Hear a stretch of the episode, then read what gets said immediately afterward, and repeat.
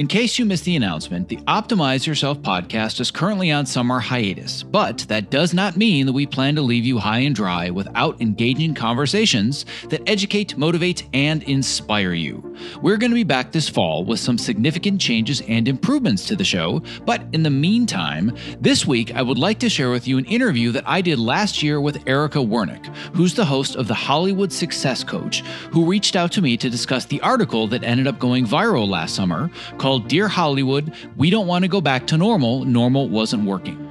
In our interview, Erica and I talk about what isn't working about how Hollywood does business and it treats its creative professionals and its below-the-line workers. Now, I have no doubt this is going to be a very interesting listen one year out with a lot more perspective about how things have changed, or frankly, how things haven't changed since the pandemic began. I highly recommend Erica's show and her work as a success coach. She and her podcast can be found at Hollywood Success Coach dot com, all one word. And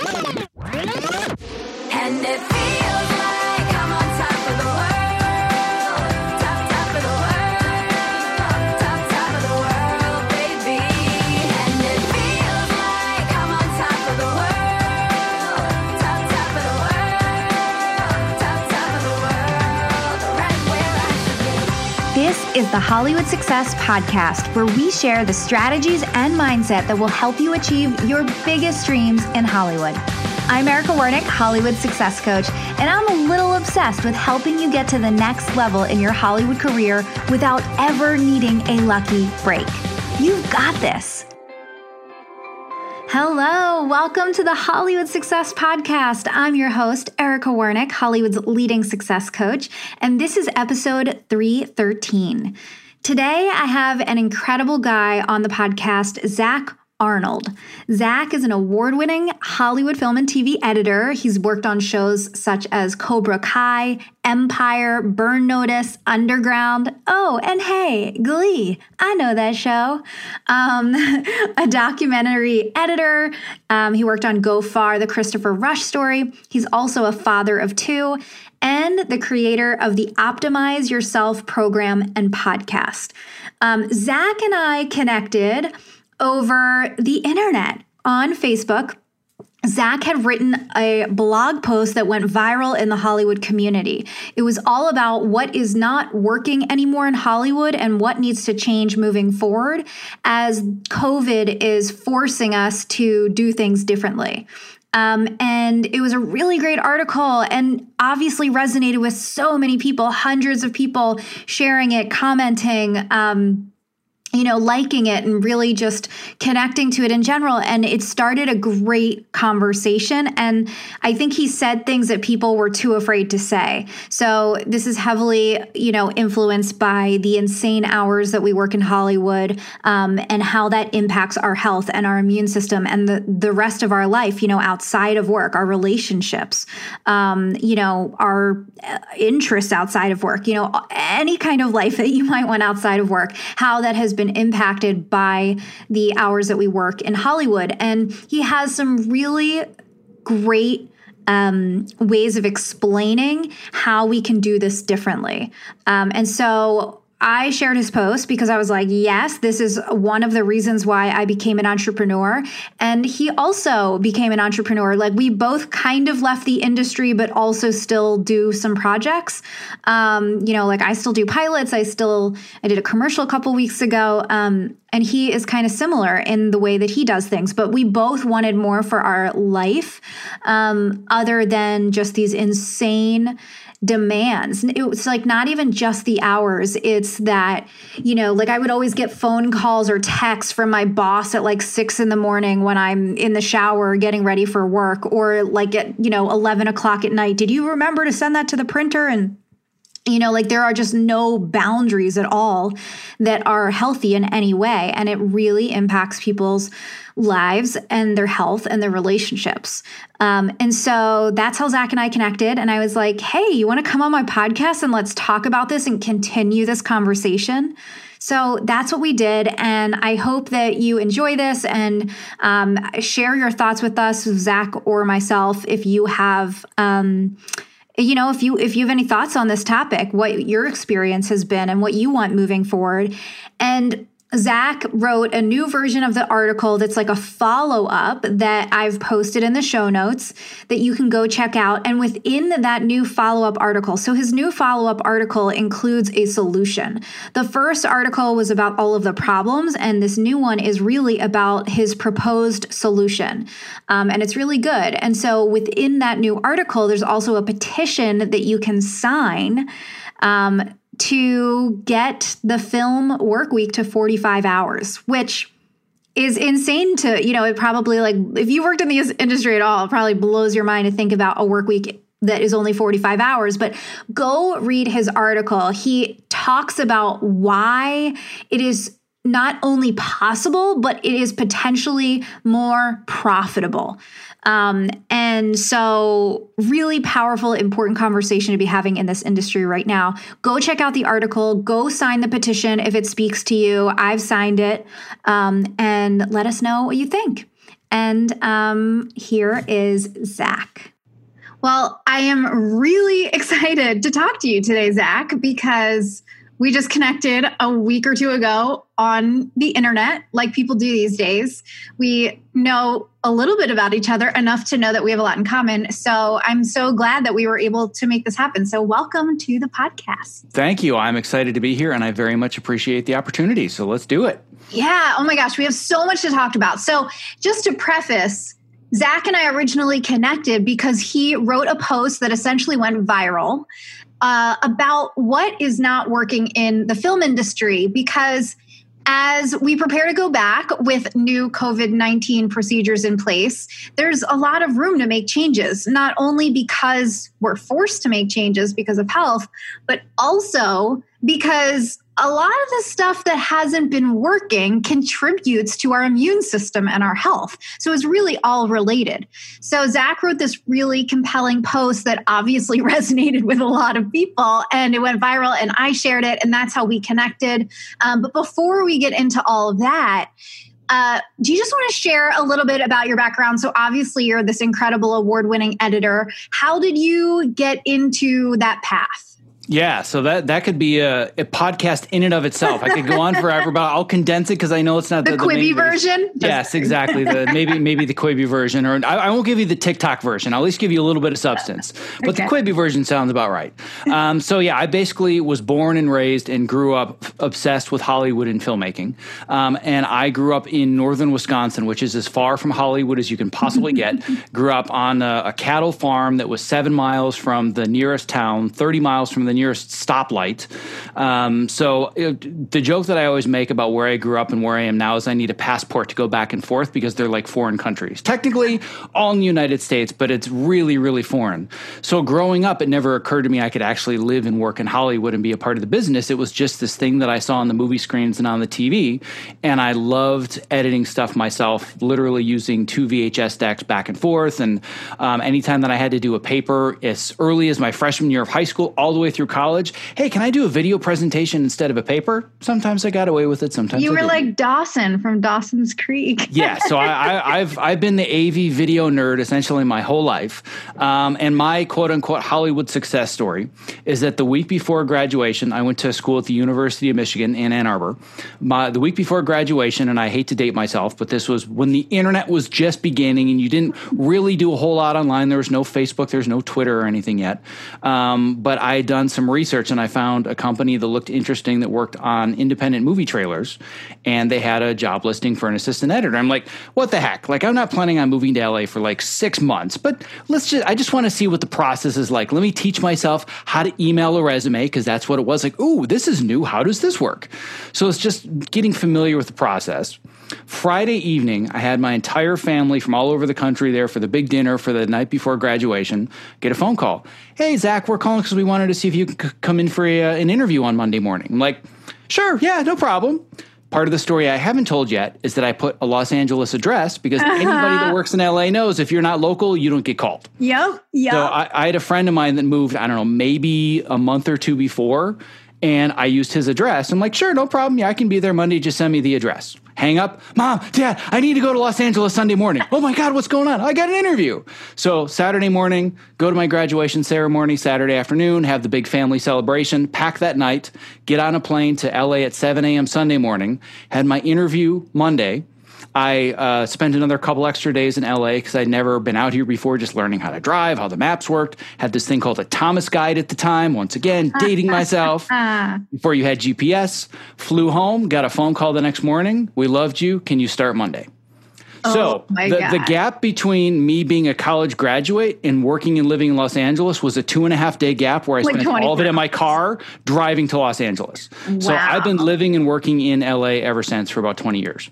Are you are you cool with sharing the company name? Yeah, sure. Uh, the company name now, it's called K O Creative. Okay. Um, they were under a different name back then, but a really small independent company that had done uh, trailers for, uh, the reason I found them is they did the advertising for my favorite film of all time, which is Memento.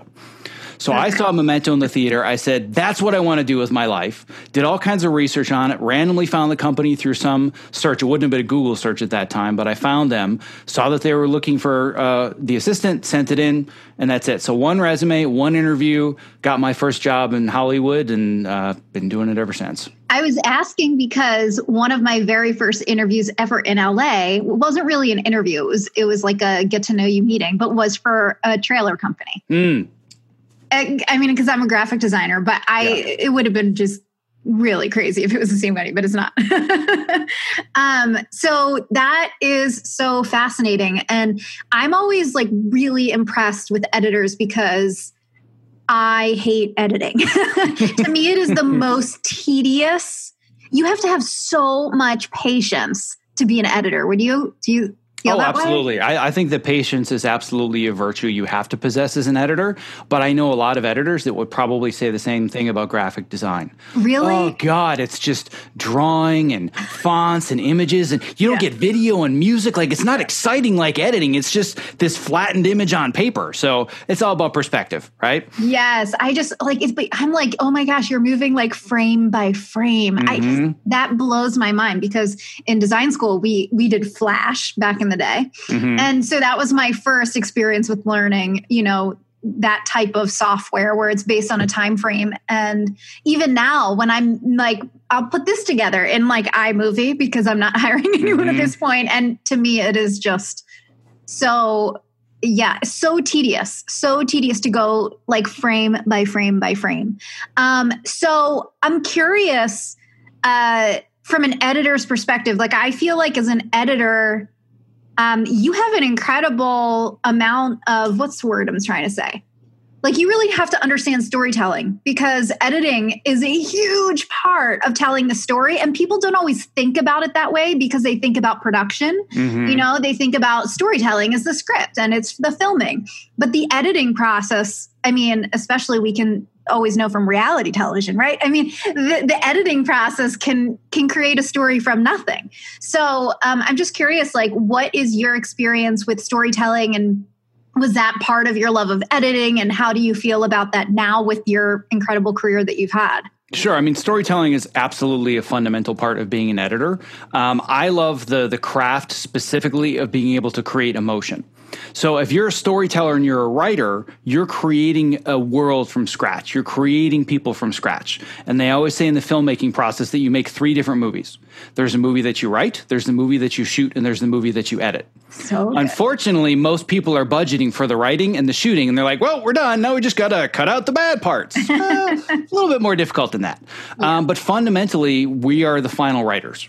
There are some writers that want to take the sole writing credit, but anybody that's been through the whole filmmaking process knows that a tremendous amount of rewriting and restructuring happens in the edit room.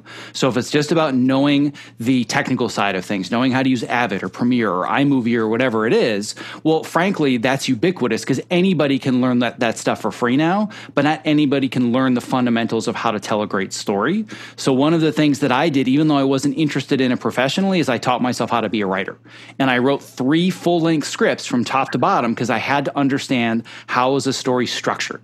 And when you're on the page trying to write it, what are the, the challenges that a writer or a director is going to go through And then how is that going to manifest in the edit room so we can speak a similar language? So I don't want to just be like, well, that's not how it works in the edit bay, right? I want to be able to speak their same language and really talk about it from a structural standpoint and a story arc standpoint.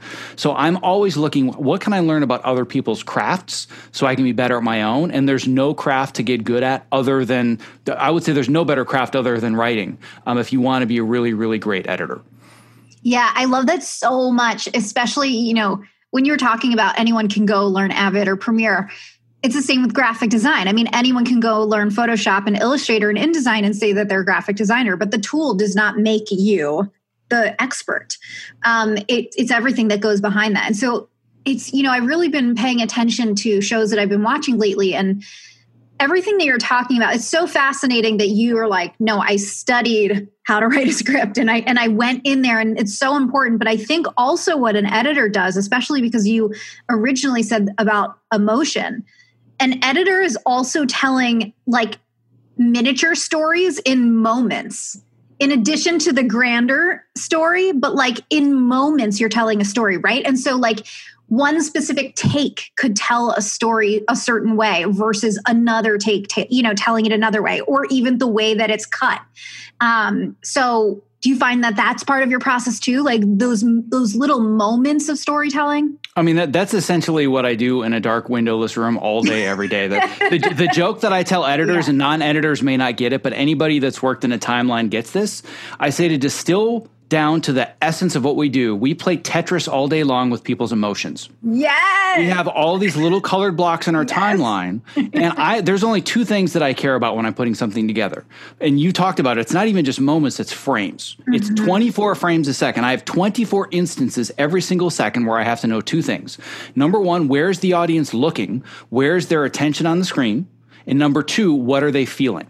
And it's my job to make sure if they're not feeling what they're supposed to, or they're not looking at what they're supposed to, I make sure that they are. So uh, a fairly unpopular way to put it that I think can be uh, skewed negatively, but I actually think is very representative of what we do. We manipulate the audience's experience. Anybody that says mm-hmm. that any video medium whatsoever is not manipulative and it is conveying reality, That's that's not true. Even documentary is yep. some person's specific perspective of how they want to tell a non-fictional story. But as soon as you're making a choice to cut this line out but keep this line, or use this piece of music versus that piece of music, you're manipulating and creating a specific emotional response. Mm-hmm. So as an editor, I have to be incredibly empathetic to whatever I believe the audience is going to feel, and then I have to manipulate the timeline in such a way to make sure that people feel that. And I also have to make sure I understand what the writers, directors, and the producers want people to feel, because ultimately it's my job to help somebody else realize their vision, not realize my own. So there, right. there's, a, there's a lot at play in really being a successful editor beyond, well, I can edit shots together and I know how to put a, a piece of music on this. Like it's, it's a lot more subtle than that. Yes, it is. It is. And, you know, I would, I feel like with, same with graphics, it's like we say good graphic design goes unnoticed, right? It's like the same thing, like good editing is going to go unnoticed. Bad editing, on the other hand, right? And the same with bad graphics. It it's, it's really catches your eye. It's really noticeable. Um, so All right. So, I mean, I feel like we could sit here for a million hours and I could just pick your brain about editing because I just think it's such a fascinating process. But I, I'd love to hear, just for people who are, you know, someone who might want a career like yours, you know, you've worked on some pretty big projects, some really cool stuff. Could you share some of the struggles that you have encountered along the way? Because I think that people go, oh, wow, Zach has such a cool career. It was probably all rainbows and butterflies. He booked his first gig like a day after college. Um, and so sometimes people can feel like, oh man, I'm struggling. So I guess that, you know, it's not going to happen for me. So have you had any struggles along the way? No, my career for twenty years has been yeah. absolutely perfect. I have I have no horror stories. Everything has gone exactly the way that I pictured it. So unfortunately, we're going to have to cut the show short. Cool. It's been a pleasure being here. Yes, I really appreciate it, but that's all I had to share. So um, no, uh, it has been far from uh, a pleasurable experience. Uh, and this is probably going to segue uh, quite well into some of the other things we're going to talk about a bit later. Um, but the the craft of being an editor is immensely Um, it's immensely intimidating from a lifestyle perspective.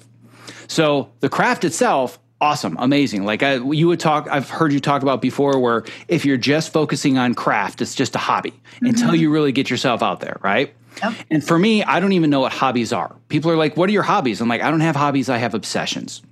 That's just the way that I am in anything that I do. I'm very intense. And my obsession for years and years and years was editing, doing it all by myself, learning by myself, self-taught, not getting paid for it, and then realizing I can get paid to do this someday. Once you get paid to do something for a living, the game changes. And once I started getting paid to do it and realizing the expectations, I realized there were a, there was a lot more to working in this industry than just being really, really good at the craft. And I think that the, the more that I've learned throughout the years, when, now that I've really been telling my story and putting it out there, it isn't just editors, but when you're an editor, you think it's just you. Because editing is a very isolating career, where you spend the vast majority of it in a four-walled room, all by yourself, no windows, just you and a computer. Even if it's, if it's on a giant production, you can go months without seeing another human being. So what happens is that you get so wrapped up in the job, so wrapped up in the requirements of it and the hours, and it just slowly starts to whittle away at you, and you don't even realize that it's happening at first, right? It's, you don't even realize you're in quicksand until all of a sudden you're up to it in your chest, and you're like, well, how did that happen, right? It's this idea of the frog in the boiling water. So I was the frog in the boiling water for about three years in my career, was convinced that I was a machine and I could do anything. And I was working on my first independent film. And at one point, we were in the middle of director's cut, and I was doing seven-day weeks for sixteen hours a day for seven weeks straight. And that's not an exaggeration. So the director would show up at my house at nine a.m. She would leave at one a.m. It was that every day for seven weeks straight with no days off.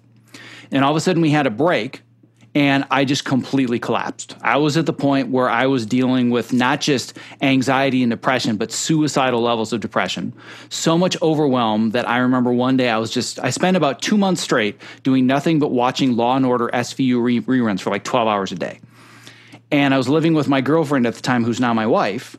And she said, listen, and she was she was very, uh, very sympathetic. She knew what I'd been going through, but she said, I need your help to take out the trash, and then can you help with the dishes? Too much, totally broke down in tears. That was way, way too much for me to be able to handle and process. And I realized at a very, very young age that if I wanted to be successful in any stage of the, my career in Hollywood, but specifically at the stage where I was as an editor, I had to start prioritizing lifestyle. Because with that lifestyle, I was going to be dead by the age of forty. So I had spent years and years before that really obsessed with martial arts and meditation and yoga and all these athletic pursuits that I was doing. And I said, well, what if I, instead of saying I can get to that stuff during hiatus, you know, I'll, I'll get healthy when hiatus comes, I don't need to worry about it now. What if I actually started combining my love of the athletic mindset and the creative mindset, and I made it into one? So I just started to experiment with all these different lifestyle hacks and standing desks and all this other stuff. And for years, I was just laughed at. Like, this is just goofy. What are you doing? Like, just focus on your job. Then all of a sudden, it started to click.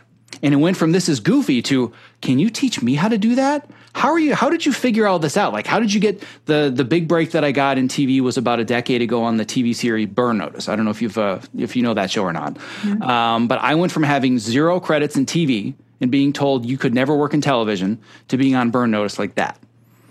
And as soon as I was all of a sudden at the the A level in Hollywood, all of these other people were saying, "Wait, why are you working at your standing desk? And how come like?" You, you seem like you're relatively healthy and you're going home and putting your, your kids to bed. Like, so I realized that there was a need for me to start talking about this stuff. Then I got sucked into the world of working on much bigger shows. So uh, kind of the, the game-changing credit for me was working on the first two seasons of Empire. Mm-hmm. So I edited, um, I was on the first season when the show just went absolutely, you know, crazy bananas. Um, like twenty-five million people watching what you're working on in this little dark room. I couldn't even fathom it. So on one end, I'm thinking I've quote unquote made it. This is what all this work has been for. And a week from now, people are going to watch the season finale of the biggest piece of appointment television in a decade. And then the same night, I'm putting my kids to bed via FaceTime for the hundredth time. And on one of those nights, uh, my wife thought she had hung up. She was uh, on the phone with uh, my five-year-old at the time. And they thought they'd hung up. And he leaned into her and said, why doesn't Daddy ever want to be home with us? Why doesn't he love us? Uh. And that was it. I said, I'm out. This is just, this isn't worth it. This isn't what I signed up for. I still love my craft, but I can't do things the way that I'm doing it now until I retire. This is not This is not the life that I want anymore.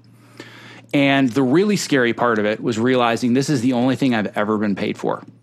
Mm. Got a house, got kids, got a wife, got a family, got cars. Nobody's ever paid me for anything except editing.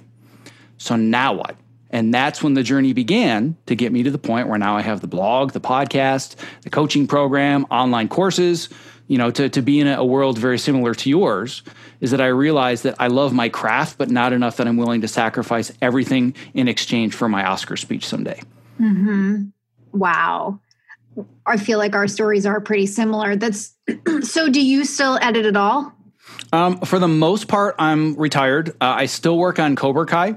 Um, the show just got picked up by Netflix. So if it goes back to another season, I'm going to, I will be in discussions for how to possibly make that wor- work with my schedule. But for the most part, I've transitioned to doing what I'm doing full time.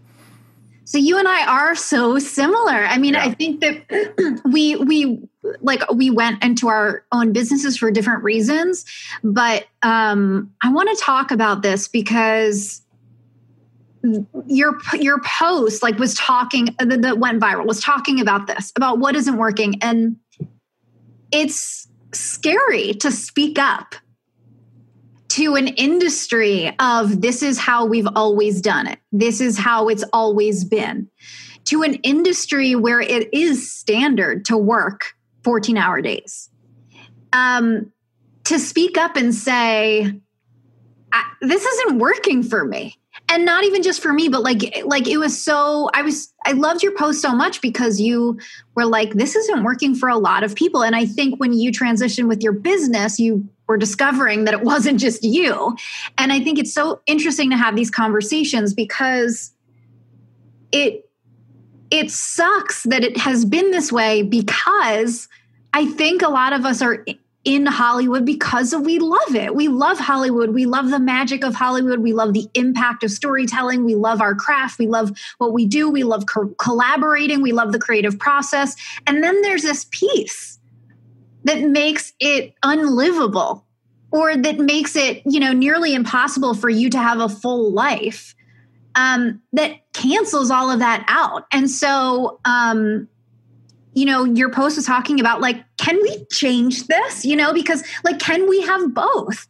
Um, and so, and I think like now both of us from an entrepreneurial standpoint, right? It's like the second we become entrepreneurs, we kind of have a different lens on, you know, time efficiency and what is possible and all of that. So what do you feel now, like now that you've transitioned into this different life for yourself, and especially since you've made that post, like what do you feel now about Um, the industry making changes in what's possible? Well, I don't think the industry has any choice at this point. That's mm-hmm. that's what I'm seeing happen now. Mm-hmm. So the, the most common response I think that I got, and there were a lot of responses. I mean, this, yeah. this was shared to over one hundred thousand people in less than a week. Like, I would love to say that's how big my audience is, but let's be honest, it's not, right? um, it is now, um, but it was shared to a lot of people that had never heard of me or what I was saying before. And I kept hearing the same thing over and over. Thank you for starting this conversation. My response is, I've been having this conversation for like ten years, yeah, right? Yeah. It's only now people are starting to find it because everybody's feeling the same thing. We're all, energetically, we're all finally on the same wavelength. And the conversation that I've had before I wrote this article, at least fifty times since the pandemic hit, was the following. I was just getting by before. It was kind of sort of working. But now I have this amazing level of self-awareness that I didn't have before.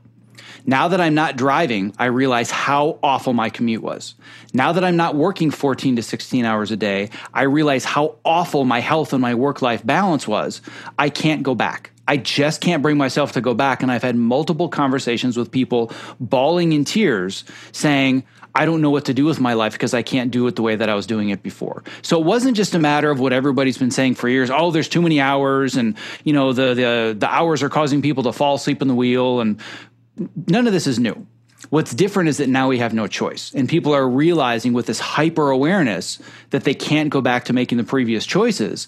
But I know that Hollywood is going to try as hard as humanly possible to just get people back because, like you said, I love what I do and quote unquote, I'm just lucky to be here.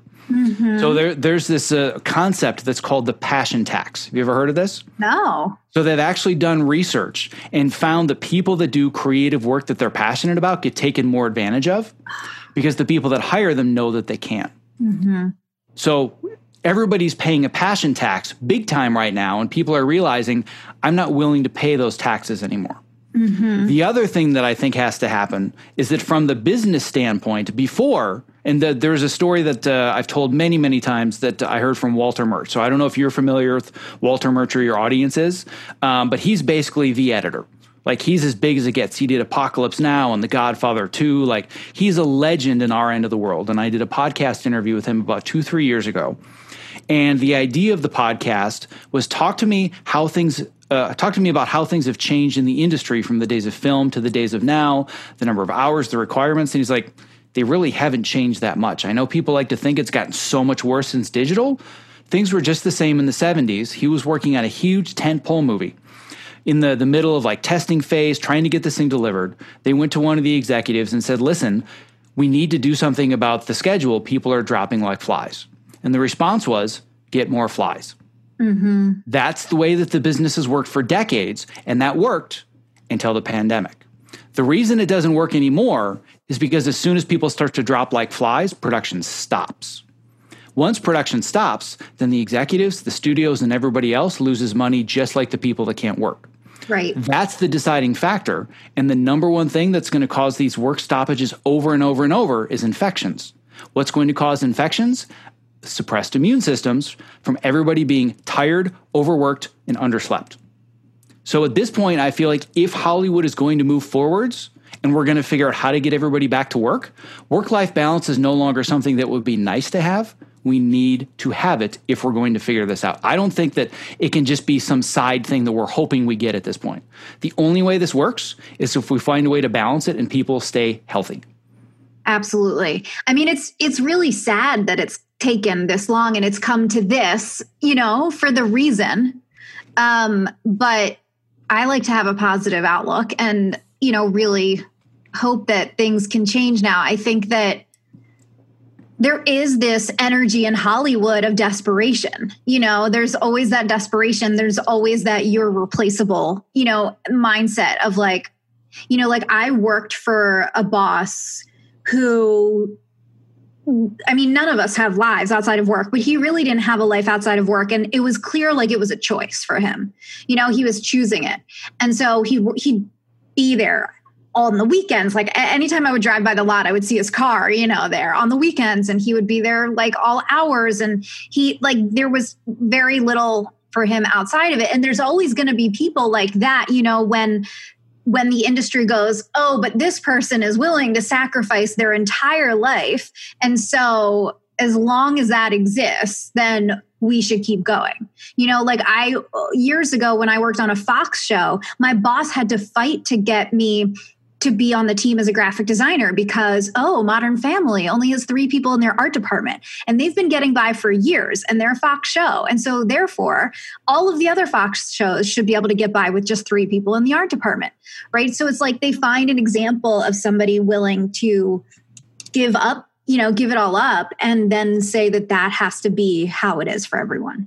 Yeah, and I think that the the misnomer there is that in the past, and maybe even even still to this day, if the majority of people are willing to be that person, that boss that you talked about, that's the problem. That's the cultural shift that needs to happen, is if the majority of people say, we're not going to put up with this B S anymore, and we're going to come to work, and we're going to do amazing work, but we're not going to be judged by the amount of hours that we have to be here. So judge me by output instead of by punching a time clock. And it's a little bit harder if you're working on, on set with call times and directors and cameras. Right. But if you're not, then just judge me on what I need to get done, not the amount of time that you feel like I have to be stuck in front of my computer. Mm-hmm. Um, once people start to speak up about the fact that the expectations that are put upon us are completely unrealistic, then people are going to have to start to listen. I can give you the perfect example of this in microcosm, similar to your experience with a graphic design department. Uh, so after season one of Empire, that just about killed all of us. Like that was just an insane roller coaster where like you just got off of it and it was just like, what just happened? Like six months of my life, phew, just gone, right? I remember very, very little of it. But we assumed, well, we're going to learn from this. Of course, why wouldn't we learn from this? And we can iterate and we can make things better for season two. I walked in my first day of season two. I had eight hours worth of raw footage from one music number and I was told, we need to have this by tomorrow morning because they need to finish shooting the rest of it. And then on top of it, they said, you're going to get two days for your editor's cut. And I just flat out said, this is not how things are going to work this season. I know that you've been on network T V shows before, and I know that those procedurals all had two-day editor's cuts. Empire is a completely different animal, and none of us can deliver the show in two days. So as long as we accept that reality, let's figure out some sort of alternative. And because everybody agreed that it just couldn't be done, and there was a better way, we iterated and we got to the point where we had a four-day editor's cut because we were getting seven to eight hours worth of raw footage a day. Yeah. On, on a macro, if we have everybody start to come out and say, well, I'm just not going to work the eighty hours anymore, and there has to be a different way, and everybody collectively agrees, then I think the conversation starts. But until that conversation is willing to happen on a much larger scale, it's going to continue to be, well, you're lucky to be here. I've got a stack of one hundred resumes of people that will do what you won't do tomorrow morning, so suck it up or you're out. Mm-hmm. But if nobody else is willing to be on that pile, then the conversation changes. Yeah, absolutely. I worked on Glee, and so we had to deal with all of those music numbers too. And so I know exactly what you're talking about. Um, you know, I'm curious too, if the pandemic has helped people not only become self-aware, like you're mentioning, but reconnect with the pieces of their life that they haven't had or that they only get on hiatus, like relationships, like health, like hobbies, like travel, you know, all of these things that enrich our life. And, you know, look, as creatives, we need fulfillment outside in our life um, to be more creative and to do better at our jobs. And so I'm wondering if people are like reconnecting with like, oh yeah, this is what it's like to spend time with my spouse or my partner or my kids, or, oh yeah. Like, and I know right now we can't like go out to dinner and things like that, but I like, I remember whenever I'd be on a show, I could never make plans with friends. Um, you know, even I'm single, but I, I could never make plans with friends during the week ever, because I could never guarantee that I'd be out by a certain time to meet somebody. So um, I think that's a big part of it too, you know, just being able to like reconnect with the other parts that make our life fulfilling. Yeah, I've I've seen comment after comment after comment from people that say the exact same thing. I have gotten to know my kids better in the last four months than I have mm-hmm. my entire life. I can't go back to work and lose what I've just built. Mm-hmm. Right? That that that's the fear, is that before they didn't really know completely what they were missing, and right. they just did what it took to survive. But people have this thing called loss aversion, right? So it's this psychological concept that they talk a lot about in the marketing world, where it's hard to sell something new to somebody, but once they have it, it's really hard for them to give it up, right? You, you can see this with clothes. Clothes is a really good example. So you're like, oh, I don't need this, or I don't need that or that, but then you buy it, and then six months later, it's hanging in your closet and you're cleaning it out. Well, I don't know. I might wear it. I might need it. I don't know if I want to get rid of it, right? So it's yeah. this loss aversion. So I think that this conversation changes because now people are going to be losing something they didn't have before, mm-hmm. which is they're going to have sleep. They're going to have a relationship with their kids that's deeper than it was before. They have a relationship with the most important people in their life. And granted, with social distancing, it might, might not be as fun as having dinner and game night with your friends. But I guarantee that there are relationships that are happening even on a socially distant level that are much more enriched because of the space that we have in our lives. So the way that I like to describe it, and have been talking about it pretty much since the pandemic began, and people thought I was crazy at first. Four months later, they can see maybe I'm not as nuts as they thought. But I said, we're not socially distancing. We're coming together socially like we've never seen before in our lifetimes. We are physically distancing. Mm-hmm. But socially, I saw so much connection happening, where I, I'm sure the same thing has happened to you, where I had like two or three family reunions via Zoom. Like, yeah. I haven't seen these people in a decade. Like, it's so it, it, it almost doesn't make logical sense, but we we found this this thing that was missing, and we immediately gravitated towards connection because that's what we needed more than anything at this moment. Mm-hmm. And I think that connection that everybody is feeling with themselves and with their lives, that's the differentiator that's going to make it so much harder to get people to say, yep, I'll go back to the eighty-hour weeks and the commuting three hours a day because I'm lucky to be in Hollywood. I don't think that's going to fly anymore. Mm-hmm. I'm curious too, like this is a little bit different than the pandemic stuff, but when I became an entrepreneur, and I posted about this, I think you commented, when I became an entrepreneur, and I had, I had this, I had the itch for it before I, you know, really went full time with my business, but Becoming an entrepreneur made me hyper aware of time, mm-hmm. time management, how to be efficient, my own creativity and where that caps. And I work a lot less hours now, um, but I do really freaking good work. And when I am on a T V show, I mean, depending on my boss, there were times where, like you were saying, they're dictating how long you should be sitting in front of the computer to create. When in reality, like my creativity, depending on the day, caps off at like four p.m. Depending on like if I start later, then it'll go later. But in general, a lot of times I kind of like start to, you know, wean off at around four p.m. and I can stop working at home, you know. But when I am at work and I'm forced to work beyond that, it's like I'm like, I'm scraping so hard to find that creativity, to muster something, to, ch- you know, like I'm just not making really great work after that time. And I think like my bosses, like they, and I know it's because it was, you know, dictated to them before that, you know, generations of this, but they didn't understand. They they don't understand time management. Or I'd be, you know, I'd be given a list of graphics and I would always work based on when they play. You know, when do these play? And we have to work backwards with getting them printed. And so sometimes I would have a boss spend like hours on a detail, on a graphic that will rarely be seen when I have a whole list of other things that need to be done by the day that they play. Like, you know what I mean? Like there's something about, you know, because an entrepreneur, it's all up to you. There's nobody giving you your paycheck. So you have to create everything. And when you have to create everything, you've got to get good at time management and knowing where to put your energy. Um, and so I've learned a lot about that. That makes it so much harder to go back to a television show whenever I go back. Yeah, well, if uh, creative people were good at time management, I wouldn't have a business.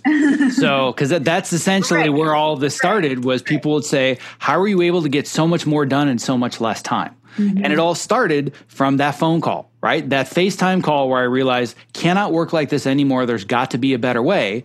But I couldn't just say I'm not editing anymore. Right. So I've now made that transition. But five years ago, the question wasn't, how can I just stop doing this? The question was, how can I do this for a living, but still put my kids to bed every night? That was the one fundamental question that changed my whole life. And then once you start asking that fundamental question, it changes the way that you look at every decision that you make. Well, beforehand, well, yeah, sure, when I got a little uh, tired or, you know, a little zoned out in the afternoon, forty-five minutes or an hour of Facebook, no big deal. Nope, can't do that if I want to get home to see my kids. What else on that list has to go? What do I have to learn uh, that I have to be better at as far as managing my creative energy throughout the day? Just because I think I'm supposed to be cutting a scene at this time, if my ultradian rhythm doesn't match that, mm-hmm. well, then how can I reorganize all of my tasks so I know that I'm editing from like eleven to one p.m., but then from one thirty to three or four, that's when I'm doing all my emails and that's when I'm doing all the busy work and that's when I'm in the meetings. And then I know my creativity is on fire from four to five thirty and six to seven thirty. Well, now that changes everything.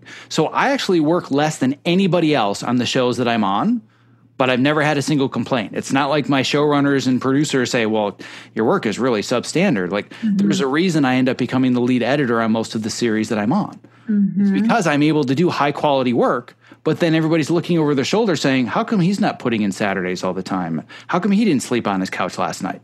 It's because I choose not to. It's because I chose time management as a meta skill that I wanted to get really good at because it makes me, number one, better at creativity.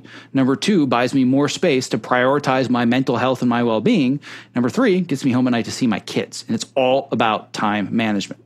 Mm-hmm. It absolutely is. So speaking of all about being time management and everything that we've chatted about, what, what needs to change. What do you think is possible? So, you know, like, I feel like we're collectively saying we've had enough and this has to change. What do you think is legitimately possible for the industry? What I'm hoping is legitimately possible is that we can shorten the expectation that twelve hours is the quote unquote standard workday. Mm-hmm. If you look at all the complaints that people have, and I've got a lot of them on, my, on that post, and there's a lot more that I couldn't even share, mm-hmm. time is not the only problem. We have learned that the this pandemic has shown a giant magnifying glass on society. And everything that wasn't working, and boy, is there a lot of stuff, it's yeah. all breaking. Whether it's the healthcare system, whether it's the economy, whether it's now the public school system, like everything, all the cracks are coming out.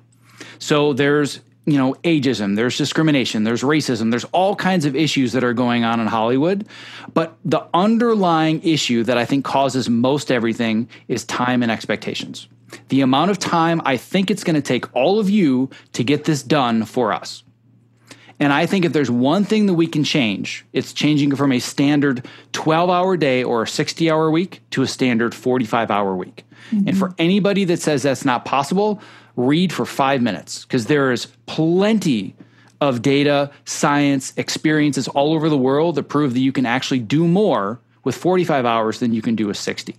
So I think that fundamentally, if there's a shift we have to make in Hollywood, it's the transition from the Industrial Revolution mentality of everybody is on an assembly line and you do X number of widgets per hour for X number of hours. We need to get rid of that, and it's all about output. So this is what I'm able to create. This is when you need it by. Now let me do my thing. But what that means is that a lot of us have to step up and prioritize time management as a skill. Otherwise, we're just going to get get drowned by everything that's already going on. But I think that the if there's one fundamental thing that everyone can agree on, it's shorter standard workdays. Mm-hmm. And I, I know that there's a larger conversation beyond that, because then, of course, people come back, well, what about our health insurance and what about our finances and all of that? Um, but I think that what you're saying, like, I totally am in agreement with this. And are you aware of Parkinson's Law? Oh, yes. I talk about Parkinson's Law all the time. And actually, um, I have a post that's probably going to be out by the time you release this podcast, yeah. where I go into great detail about how Parkinson's Law fixes this problem on set. Right? I mean, yeah. seriously. That, that's the number one thing that fixes this. And I've actually renamed this. So if you want to steal this, you're more than welcome to. Um, but Parkinson's Law, I found, is a little bit, it's a little bit stiff and complicated for people to understand. And when I teach it in my program six weeks later, do you remember that thing? Oh, what was it called? I don't know. Mm-hmm. So I, I've renamed it and I've redescribed it. So now everybody gets it. I call this the mother-in-law principle. Okay. And the mother-in-law principle states that no matter how long it takes you to clean your house, if your mother-in-law is coming over in four hours, it will take you exactly three minutes or three hours and fifty-nine minutes to clean your house. That's a really right? good way to explain so it. So if if we yeah. tell Hollywood it's not a choice, we have to do it in nine hours, that forces people to innovate. It's not going to make their lives that much more difficult. It is going to be for a short period of time, but we're going to realize that there are ways of th- ways that we were doing things that just didn't work before, but we didn't take the time to fix it because we just added more hours. Now you take away the hours, and by the way, in my solution, you pay people the same thing for forty-five they were getting paid for mm-hmm. sixty. Mm-hmm. You give them the same pension contributions right. at forty-five that you were for sixty because yep. you're getting the same output. So that's part of the Industrial Revolution model that needs to go. Yes. So I'm showing up at work for forty-five hours. I'm getting the same pension, the same money that I was before, but that forces me as a creative individual to innovate so I can get as much done in those forty-five hours as possible. And in return, I get my life back. Mm-hmm. And getting your life back, how that in itself enhances your output. Mm-hmm. Yeah, because there are plenty of studies that prove that the more fulfilled you are outside of work, the more productive and innovative you will be at work. So Absolutely. If we literally were working on an assembly line, fixing widgets, there's not a whole lot of creativity involved, and we have to learn how to pace ourselves for the nine hours that we're on the assembly line. But that's not what we do. That's just how we work. So there's there's a saying that I love. I think I learned this from Cal Newport, the, the deep focus, uh, deep work guy. Um, I've had him on my podcast a couple of times. And he says that creative people, um, the expectations are that we're going to create like these geniuses, but our days are structured like we are accountants. Mm, Doesn't work so that good. way, right? We're not accountants. So you, we need the space and the freedom to be able to generate these ideas, but we're forced into these boxes where we have to do it from this time to this time. And there's so much noise. Like, one of the things that drives me crazy is that the expectation is that as an editor, I'm going to be able to keep up to camera and take these hours and hours and cut scenes and generate ideas and solve problems on set. Oh, but I should also be available on Slack and email twenty-four hours a day. Mm-hmm. I should be at everybody's behest. Anytime somebody knocks on my door, I should be available. You can't have your cake and eat it too. If you want me to be creative, give me my time to be creative. So I, I will rub more than one producer the wrong way when I start a job and say, here's when I'm available, here's when I'm not. Yeah. If you'd like me to meet my deadlines, this is the way that it has to be. I'm available to you every day, but I'm not available to you whenever you need it. So I literally have a do not disturb sign, just like it's a hotel tell, put it on the outside of my door. I turn off Slack. I tell them, you ever want to get a hold of me, don't bother using email because I don't even check it. Because my job is not to be available to you. My job is to generate ideas and solve problems. Mm-hmm. But that takes a lot of confidence to be able to say yes. something like that. It absolutely that's, does. That's the fundamental piece that's missing, is the lack of confidence in ourselves to set boundaries and create new expectations. Mm-hmm. So that's essentially what I do in my program. Is I've my my philosophy for years and years has been, yes, there need to be new regulations from the top, but the change is going to happen culturally from the ground up, one person at a time that learns how to set boundaries and learns how learns how to use their confidence to ask for what they really need to do the best job that they can.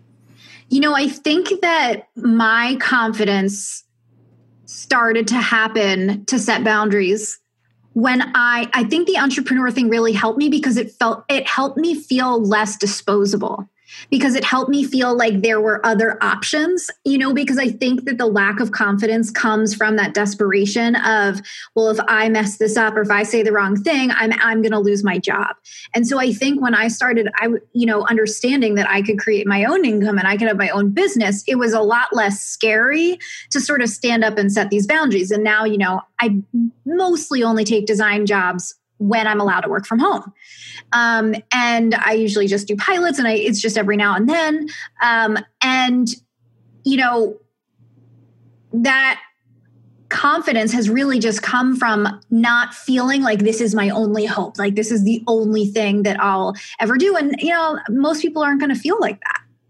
Well, and I think that the the other thing that's so tough, especially if we're going to look at some of the people that come to you specifically, mm-hmm. if they're newer or they're just trying to break in, they're like, well, how can I have that confidence? I'm just starting. Like, I can't walk in on my first day on my first graphic design job for Fox and say, all right, listen here, everybody. Here's the plan. This is my creative schedule. Don't bother me. Like, I'm not naive. Mm-hmm. Where things change is when somebody brand new comes in and somebody at our level says, oh no, we need to make sure that they are protected. Mm-hmm. We don't want to teach them the same bull crap that we were taught for years, that you burn yourself out and you pay your dues and only the strongest survive.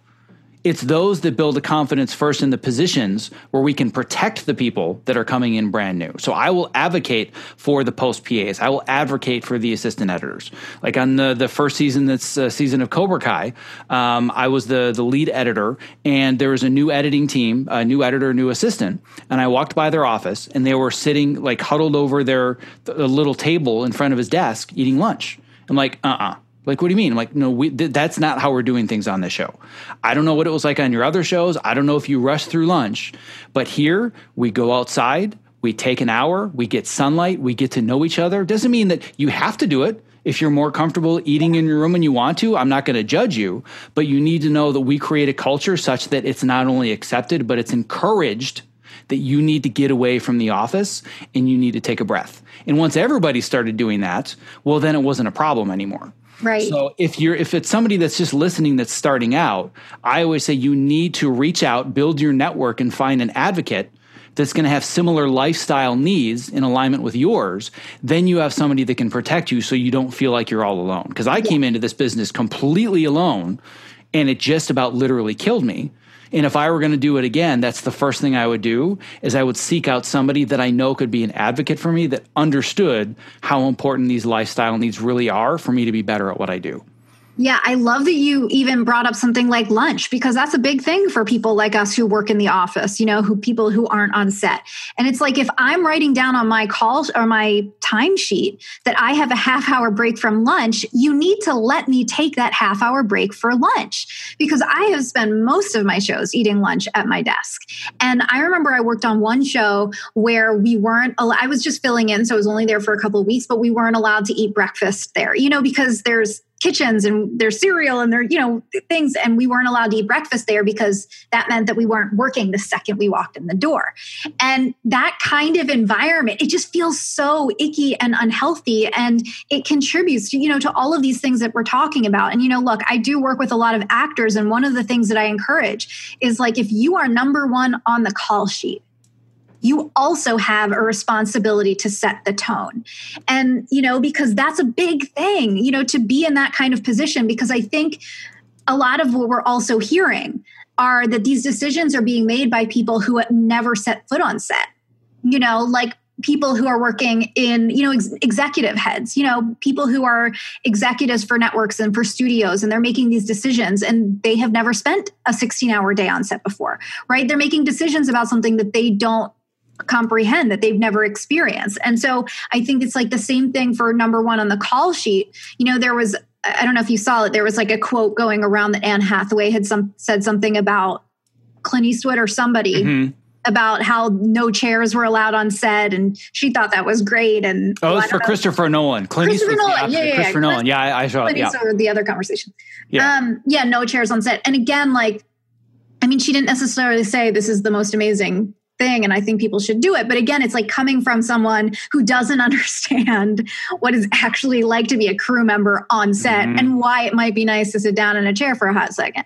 Well, um, I think for, for anybody that's sitting in a in a small dark room, whether it's graphic designing, editing, costume design, art direction, whatever it is, if you're working on notes and changes at one a.m. on a Friday, most likely those notes and changes came from an executive that went home at four p.m. that same Friday. Right. So keep that in mind. Yes. And the, the The other thing I think to keep in mind is that the one one of the areas where actors really have this figured out is, imagine if you're number one on the call sheet and you show up for your job and you're kind of sort of drunk, mm-hmm. and you've gained ten pounds and you don't feel so hot and you're kind of low energy, you're fired. Yep. So why is it that they get to prioritize their health and the way they look and the way they feel and their energy level? Yeah. Well, because they're in front of the camera and that's what the audience sees. I get it. I'm not naive. But we should be treating ourselves the same way. I remember having a conversation with my accountant years ago where I said, I want to be able to write off my gym membership. Well, you can't. Only actors can do that. And I'm like, bullshit. No, my gym membership makes me better at what I do and I'm writing it off. Okay, I guess we can. But the, but that just tells you the mentality, yep. right? An actor can write off a gym membership, an editor can't. There's something fundamentally wrong about the way that we look at that. So as individuals, we're the ones that have to take that responsibility, because it's not like a giant organization is going to start looking out for us. Mm-hmm. So that's why I say the culture has to change from the ground up, one person at a time. Yeah.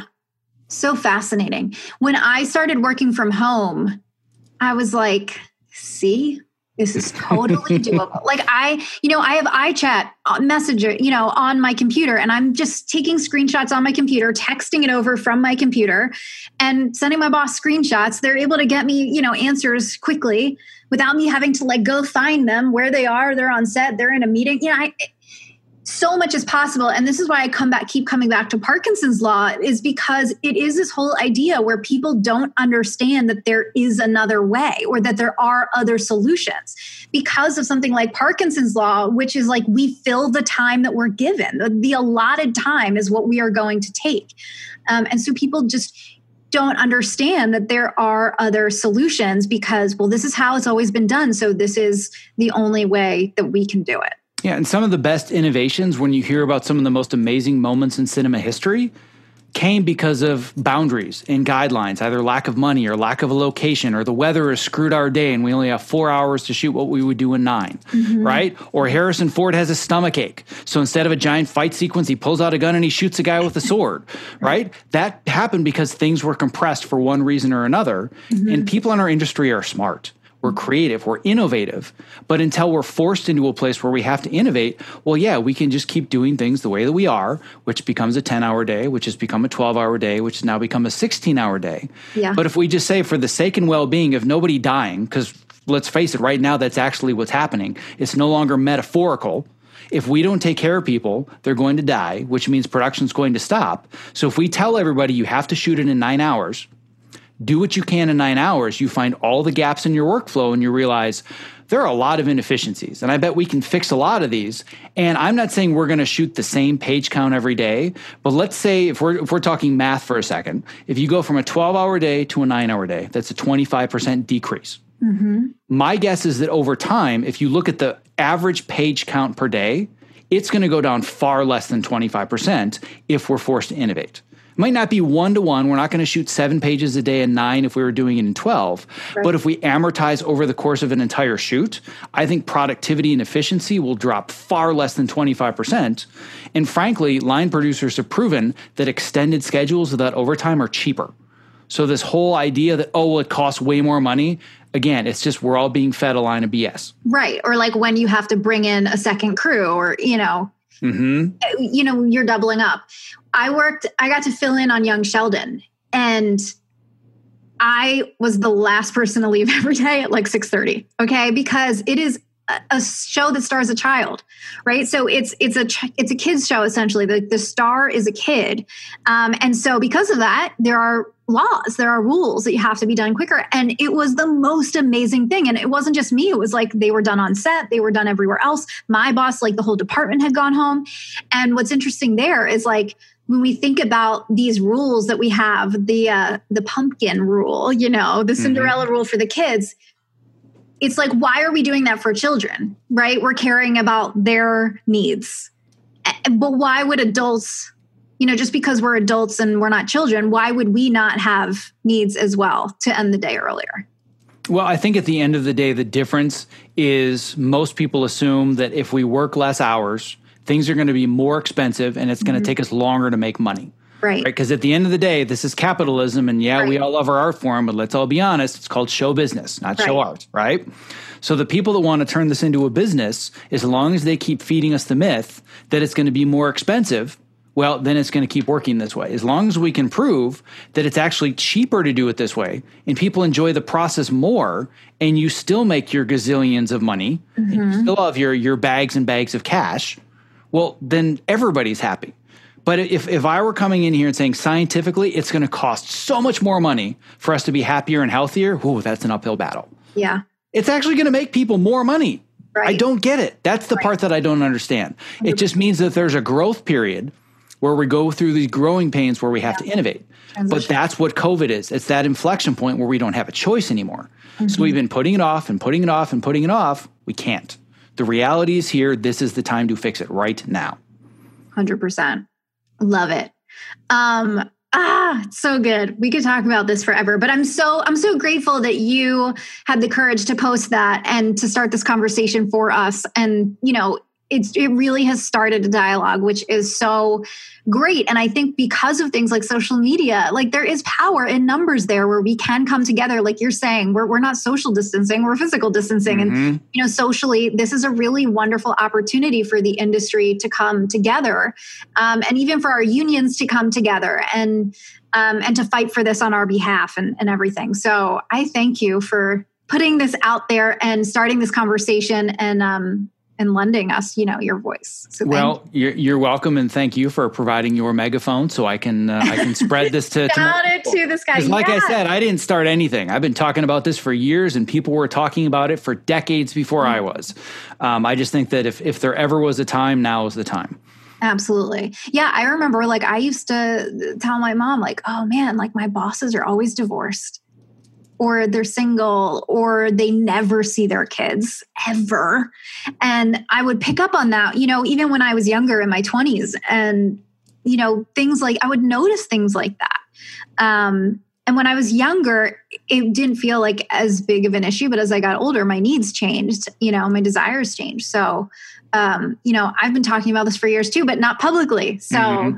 And I think I think maybe that's the difference is that mm-hmm. um, because I've been talking about it for years, it's it's taking some of the fear out of maybe it's time for me to, to share my story and speak up too. So mm-hmm. um, that that's maybe the only thing that's changed, because I know when I first started this and I wrote my first post, um, it was called A Classic Case of Post-Production Burnout. And it just spread like wildfire. It was basically just a personal journal. I didn't even really have a blog yet. I, it was just like me testing a blog. Like, how does it work? It was like my third or fourth article phew, spread like wildfire. And I was like, whoa. And everybody said the same thing. I can't believe you said that in public. I've been wanting to say this for years and I've been terrified to say it. And you said exactly how I feel. And that was a, that was a big moment for me to, to realize that I really wasn't by myself and this was affecting a lot more people. And the article that I just wrote two weeks ago was that times about a thousand. Yeah. Because now it's everybody in every sector of the industry. Because I've kind of I've I've stayed in my my my lane of post production for a long time, yeah, yeah. which I was fine with because I'm an editor. I like my small dark room. I chose it for a reason. You know, love love my introverted nature. Um, but I realize that it's it's not just about post. Everybody is feeling the exact same thing. And my hope is that because of that, we do start to come together. Not just as I'm this guild or that guild or we're production or we're cinematography. Like no, we're all human beings that want to survive this business. So I'm, I, if there's one thing that, that I can maybe have a little tiny hand in changing or improving, it's the communication between all of the various guilds, so we can realize we all have the exact same core fundamental issue. Mm-hmm. Mm-hmm. Um, I love it. Thank you so much, Zach. This was awesome. And it's been so, you know, I was thinking about your social distancing line. I mean, it's the same thing, the same way that we connected. Mm-hmm. Um, so thank you so much. So, I mean, if people, do you have, still have that post up? I'm sure people might want to see it. If Oh yeah. So I, the, the post is still up. They can go to optimizeyourself.me slash normal. Uh, it's called Dear Hollywood. We don't want to go back to normal. Normal wasn't working. Uh, most likely by the time this goes up, I'm going to have a follow-up to that one.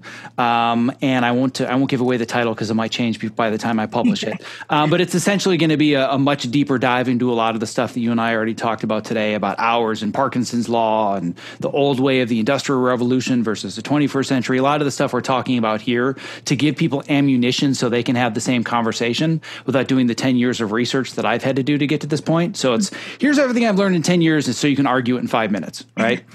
um, and then the other thing, if people are uh, kind of in the same position as a lot of my clients where time management is kind of a train wreck right now because for the first time in their life, they don't have a boss telling them what to do. Right. Um, I have a, an entire four-part masterclass that walks them through how to learn deep work, how to learn time management, how to optimize creativity. It's called the Work From Home Survival Guide. Uh, and they can go to optimizeyourself.me slash survival guide, one hundred percent free, no strings attached, no trial periods. They just, it used to be a paid course. And when the pandemic hit, I'm just giving it away for free. That's awesome. That's really awesome.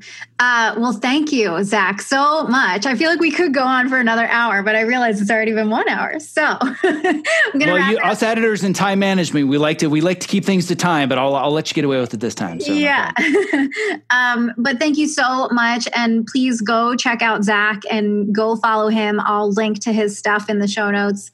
Um, and thank you. Like, this is such a good conversation for us to continue having. And by us, I mean all of us. Um, and so I'm excited. I'm excited for the future. I'm excited to see, you know, what comes of this. Well, I very much appreciate the opportunity. This has been a blast. So yes, we're, we're definitely going to have to keep in touch. Yes, absolutely.